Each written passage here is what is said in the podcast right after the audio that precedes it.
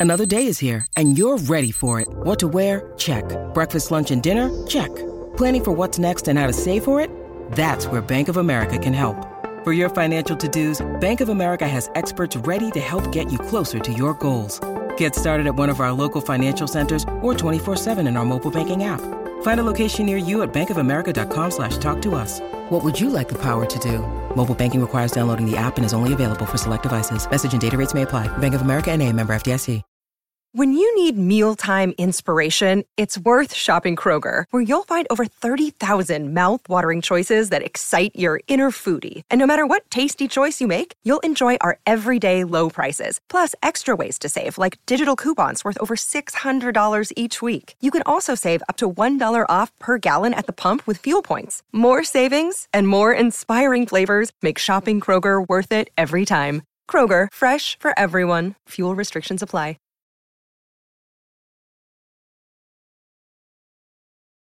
Hey everyone, and welcome back to another video. Today we're going to go over the origins of the ancient Rakata. Now, we heard them mentioned in the latest episode of Andor. However, they have an extensive history, and their origin story is going to be explained today in this long video. So sit back, relax, hit like if you think you're going to enjoy it, which I think you might, and let's get started. In the entire history of the galaxy, there has never been a more evil order of dark side users than the ancient Sith, except for one the ancient Rakata. These massive, hulking beings were one of the very first species to learn the secrets of the Force, and what they did with that secret would scar the rest of the galaxy for millennia. So, who were they, and how did they manage to pillage their way across the galaxy? We'll try to answer all of these questions and more as we take a look at the ancient Rakata. Let's first start with their origins. Now, when we take a look at the Rakata, the first thing that might shock you is how old they actually are. Because they predate the modern Jedi Order by at least 10,000 years, and they even predated the foundation of the Galactic Republic, which occurred around 25,000 BBY. So to put it all into perspective and reference, that's about 25,000 years before the height of Emperor Palpatine's power, 24,000 years before Darth Bane created the Rule of Two, and 21,000 years before Exar Kun betrayed the Jedi and 20,000 years before Naga Sadow invaded the Republic in the very first Sith War. So, to say the Rakata are an ancient evil is putting it very lightly. They were like the first evil. When we think of ancient galactic history, we often think of guys like Bane or Kun, and that's actually modern history compared to the Rakata. Since they came to power in the distant past, we don't know the exact dates for some of the important events in their history. But you can be rest assured the history of the Rakata as one of the most evil dark side empires in the galaxy starts with a humble group of force powered monks from Dathomir, known as the Kwa. Now, if you know anything about the Kwa from the modern era, their connection to the Rakata might surprise you, because during the High Republic and Imperial era, the mighty Kwa had actually devolved into a group of raptor like beasts known as the Kwi. These creatures were sometimes used as mounts by the witches of Dathomir, but more often than not, they were left in the wild to do as they've pleased. But with the Kwi's forebears, the mighty Kwa weren't nearly as quaint. Besides the Celestials, whose existence was still a mystery, the Kwa were one of the only other force powered beings at the time. According to the tales, the Kwa would venture from planet to planet and teach the ways of the Force to primitive aliens around the galaxy, which was a big deal in that era. I mean, just imagine in primitive times you had someone come around a very primitive village and started showing them how you can make things float with the Force, for example. Now, hyperspace travel didn't really become mainstream until the foundation of the Republic, which was at least several millennia later. So, the fact that the Kwa and their ancient teleportation device known as Infinity Gates were able to effortlessly traverse the galaxy gave them a huge advantage, and they used it. The Kwa, thanks to their infinity gates, expanded around the galaxy. Now, some would claim that the Kwa were working on behalf of the ancient celestials,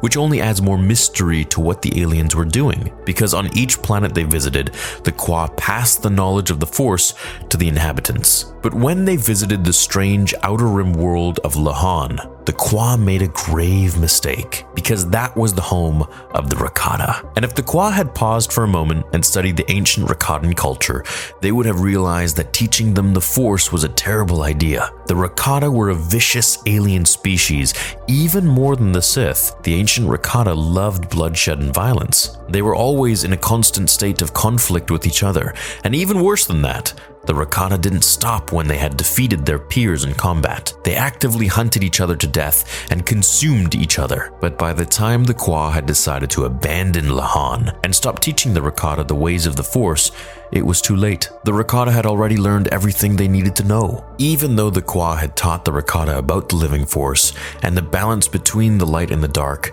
the Rakata had learned to harness only the dark side, and that made them more powerful than the Kwa could ever hope to contain.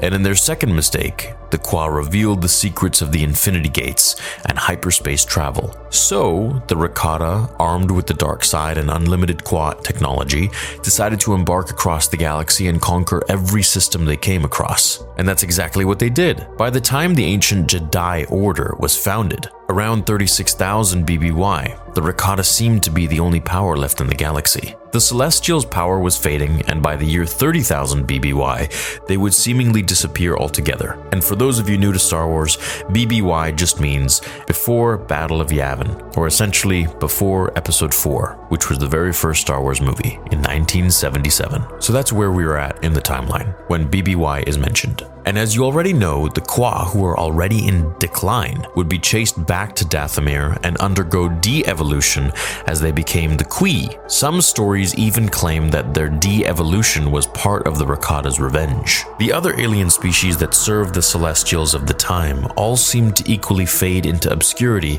as the Rakata rose to power. During this time, the Rakata would rise as the unquestionable powerhouse in the galaxy, and it wouldn't be until the Rakata made a grave error of their own, attempting to invade the ancient homeworld of the Jedi, that their power would crumble. And when I say Jedi, I don't mean the Jedi. I mean the very first Jedi, the very first iteration of them, the Je'daii. Let's talk about the Rakatans' dark side hyperspace travel, as they were the first to ever discover this. Now, there's a pretty impressive reason that the Rakata were able to achieve so much, because by this time, there were plenty of strong, war loving aliens around the galaxy. But those other species never managed to get past their planet's moon, or the handful of planets in their local system. Achieving interstellar travel or hyperspace travel was nothing short of a pipe dream to many species around the galaxy. So they were very limited with how far they could go with their technology and their advancement. But the Rakata achieved it. They created massive hyperspace engines that were fueled by the dark side,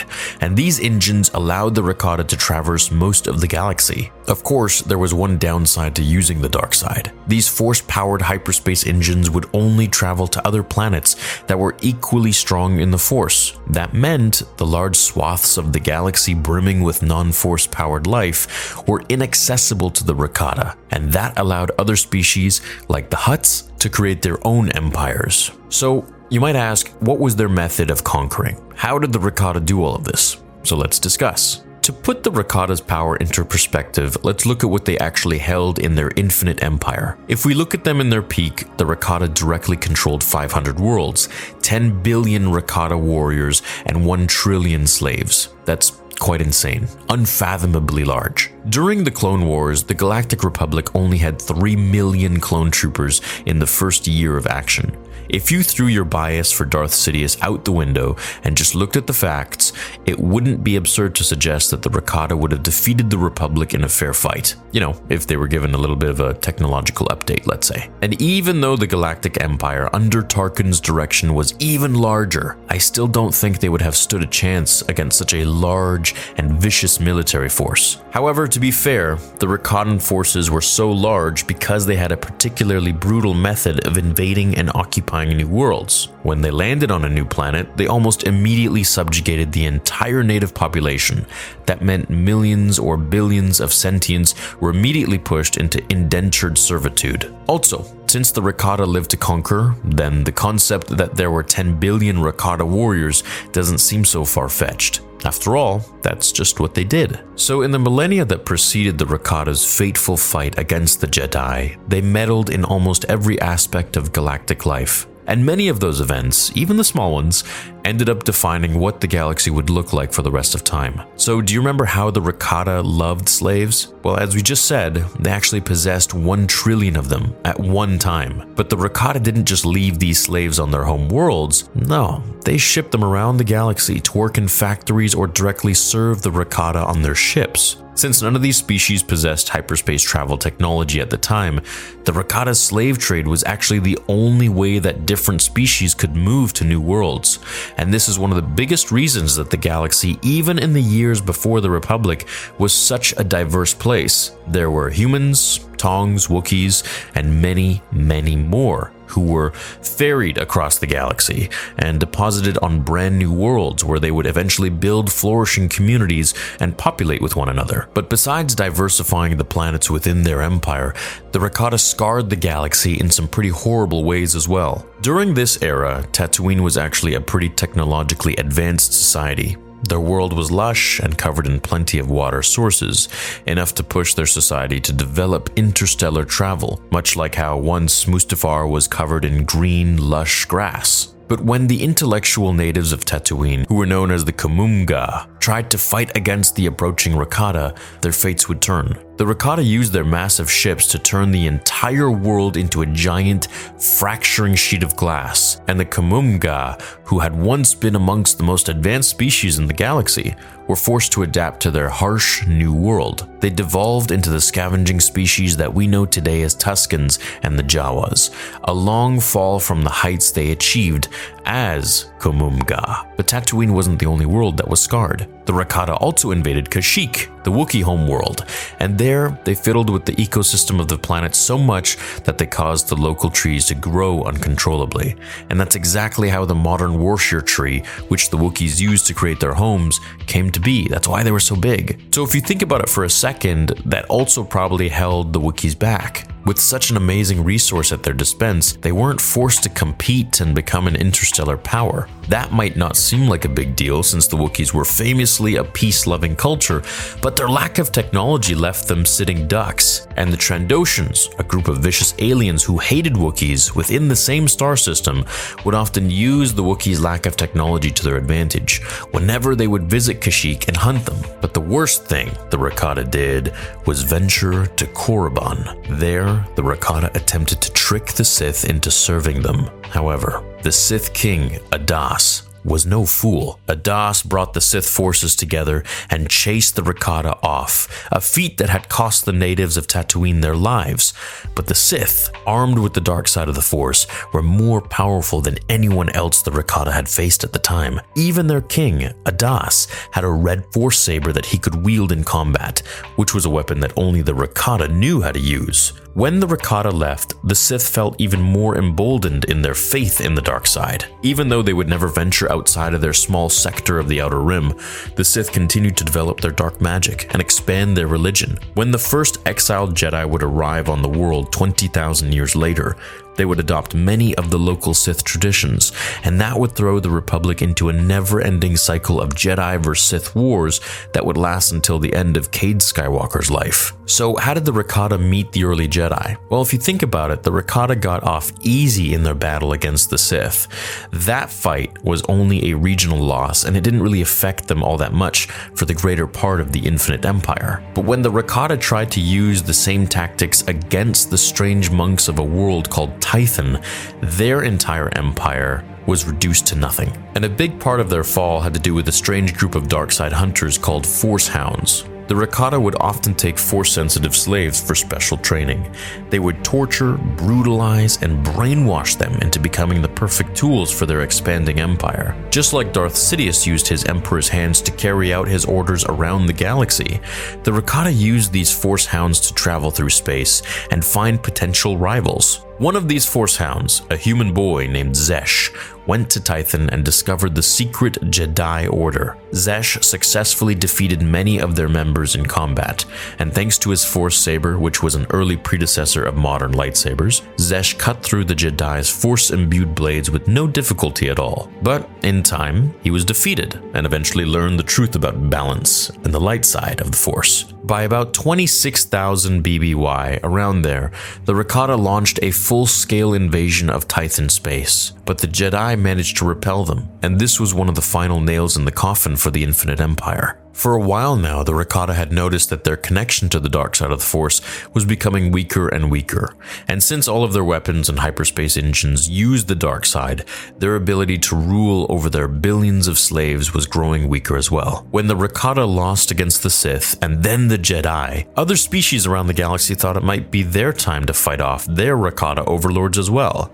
And that wasn't even the worst part. The Rakata also discovered a strange pathogen at this time, one that only seemed to infect them, their species. The disease quickly ran through the Empire, killing a majority of the Rakata in the process. As the rebelling systems won their independence, the Rakata seemed to all at once fall out of power. Eventually, the weakened Rakata were pushed all the way back to their home planet on Lehon, where they stayed as a mere shadow of their former selves for the rest of recorded history. Over time, most of the Rakata devolved into the primitive cannibals that the Kwa saw when they first arrived on Lehon, but others eventually went on to join the High Republic. So by the time of the Great Sith War, the only thing that the galaxy knew about the Rakata came from the strange weapons that they had left behind. These forges and engines, once the machines that allowed the Rakata to rule the galaxy, would become the backbone for many Sith armies for years to come. And that is the brief history of the Rakata and their empire and how they came to be. I really hope that we get to see them one day in live action or even in some sort of an animated adaptation. I think they're a really interesting villain and it definitely spices things up and makes the galaxy a little more interesting, a little more broad.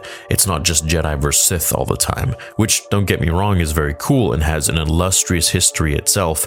However, the Rakata fighting and coming into power and controlling everything and building hyperspace lanes all over the place, I think that is probably one of the most interesting parts of Legends Star Wars. So the fact that they mentioned the Rakata in Andor means they're canon, as we've also had some mentions of them in the past as well. And I would love to see maybe a show based on them or having them be the main villains in a movie or trilogy or series. Let me know if you would like to see the Rakatans on screen or if you're more of a Yuuzhan Vong type of fan. Thank you so much for watching today's video. I really hope you enjoyed it. I really enjoyed discussing it. So leave a like on this vid if you did like it, and I'll see you all in the next one. Until then, my fellow Jedi and Sith friends, remember, the Force will be with you always.